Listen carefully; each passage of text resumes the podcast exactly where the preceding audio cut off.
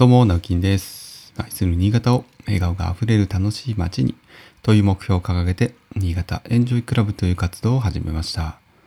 普段は新潟市内で建築事務所を友人と共同経営したり、個人では築50年の空き家を地域の子どもたち、また大人たちも含めた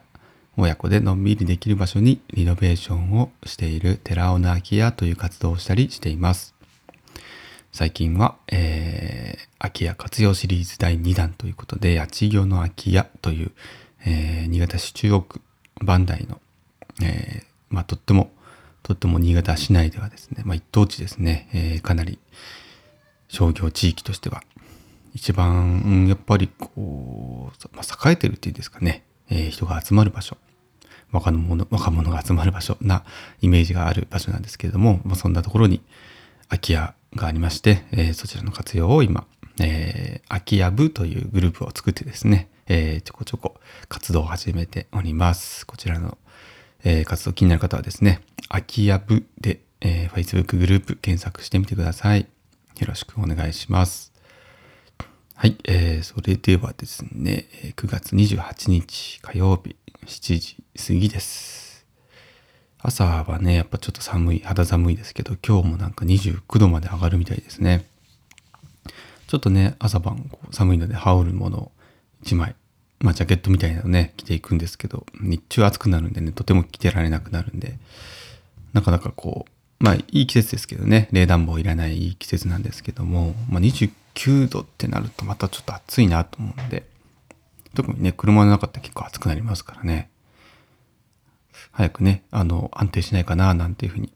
思ったりしてます。今週末はあの台風16号もね、来るみたいで、子供の、あの、運動、運動会なんですけどね、あの、会えたらいいなと思っています。えーあ、そうそう、昨日の、えー放送でですね、えーキャンプ場のお話をしたんですけれども、すいません、名前を間違っておりました。えー海町森林公園と、えー私言ってたと思いますが、馬道森林公園の間違いでした。海町ではなく馬道ですね。完全にあの空目してましたね。あの、昨日、まあ、ある方にこう指摘されるまで一切気づきませんでした。あの、何回見ても海町に見えてました。もう疑わ、疑う余地もなかったんですね。ただ、一つね、あの、なんで海に近くないのに海町って言ってんだろうなって思ってはいました。勘違いってすごいですね。はい、どうもすいませんでした。えーっと、今日はですね、えーまあちょっとそれにも関連して、まあ前々からちょっと考えてたようなこともあるんですけども、やってみようかなと思うことがありましてね。えーそれは、えーキャンプ場の、うん、なんて言ったかな、キャンプ場情報サイトって言ったらいいのかな、硬くなって、今全然面白くなさそうなサイトになっちゃいましたけど、まあ、要は、そのキャンプ場でね、キャンプをした様子、様子というか、キャンプ場の様子を動画で撮影したものを、まあ、あの、短く編集して、えーまあ、行く前に、そのキャンプ場がね、どんな設備があるかとか、まあ、トイレの状態とか、えーそのサイトの状態、どんななのかなっていうのが分かるような、えー情報、動画を、動画がこう集まっている、なんかそんな場所を作ってみようかな、なんていうふうに、えー考えました。で、実は馬道森林公園に行った時もですね、まあちょっとそんな風な使えそうな素材を、動画は、えー意識してちょっと撮ってきたんで、まず一発目やってみようかなと思ってるんですけども、まあ、やっぱこれなんでかなっていうところですね。理由はですね、昨日も言った、言って,、ね、言ってたと思いますが、あの、キャンプ場のホームページって、あのちゃんとしてるとこはちゃんとしてるんですよ。あの、知りたいことが載っているホームページもあるんですけれども、やっぱりその、動画とか雰囲気がよく伝わるような媒体でね、ものをこう、物事を伝える、伝えているっていうキャンプ場はまだなくてですね、わかんないです。あの、YouTube とかでね、あの、上げてるところももしかしたらあるかもしれないですけど、なんかちょっとやっぱ分かりづらいなって思うんですよね。で、キャンプ場でまちまちですし、全く情報がないキャンプ場もやっぱ結構あるんですよね。で、昨日行ったその、あ昨日話した馬道森林公園さんも、えっと、まあそれなりにこう、それなりの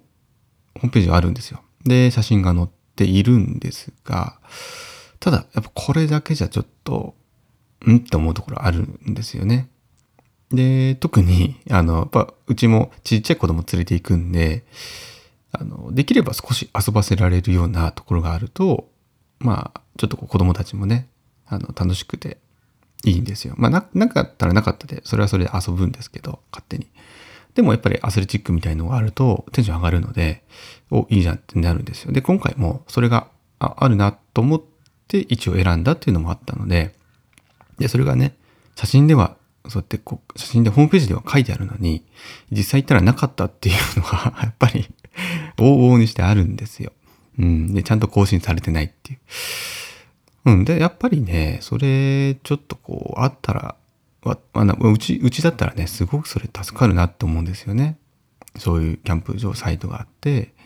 まあ、口コミとかでももちろんいいんですけども、もうちょっとその、もう文字だけじゃなくて、えー、動画になってたら、まあ、誰が見ても分かりやすいじゃないですか。うん。で、しかもそんな長くないです。30分とかじゃなくて、そうですね、長くても5分ぐらいとかだったら、まあ、キャンプ場どこにしようかなって探してる時に、さっと見てね、うん、あ、ここいいんじゃないかなっていうところで、え、動画を見ると。で、決め、決めて、あの、キャンプ場予約するみたいな流れができるとすごく楽なんじゃないかなと思って、まあ、それをちょっと作ってみようかなと思いました。で、これもともとですね、妻と話してたんですけど、去年ぐらいかな。あの、公園もそうだ、公園って全然情報ないよねって話を、なんか妻がしてて、それ最初妻がね、あの思いついたんですけど、なんかそれをこうやってまとめて、そうやって公園情報が載ってる、なんかさ、ホームページ作ったらいいんじゃないかなとか言って、一回、こう、思いつきで話をしてたんですよ。ああ、公園もいいかもね、なんて話はしてたんですよね。やっぱ確かに公園って全く一緒で、本当に概要しか載ってないとか、どんな、なんていうかな、どんな公園かっていうところまで、そのホームページ上で理解できない公園って多いんですよ。で、しかもほら市が管理してたりとかすると、大した情報載ってないんですよね。知りたい情報が載ってない。例えば、本当にちっちゃい子だ連れて行くんだとしたら、まあ、トイレの感じどうかなとか、あの、おむつ替えスペースあるかなとか、あと授乳できそうな場所とか。うん。やっぱそういう場所があるとないと全然違うんですよね。特にやっぱ女性の方気にされますから。うん。だからまあそういう情報をこうまとまったような公園、公園情報サイトいいんじゃないかななんて話はしてたんですけど、でもまあなかなかこう、えー、実現する、するまでいかな、いらなかったんですよね。ただまあそれもゆくゆくいいかなとは思ってて、とりあえず今キャンプね、定期的に、とか結構行くので、うん、せっかくだったらじゃあそういう情報サイトを作ってみようかというふうに思い立ってですね、えー、まあ今回からちょっとやってみようかなと思っております。まあちょっとどんな形でね、うん、運営されていくかわかりませんけども、とりあえず、まあキャンプに、こう、ちっちゃい子供を連れて、ファミリーキャンプに行ってる身として、えー、一個困っていることをですね、まあ解決することで、まあまあ、自分たちは解決してないんですけどね。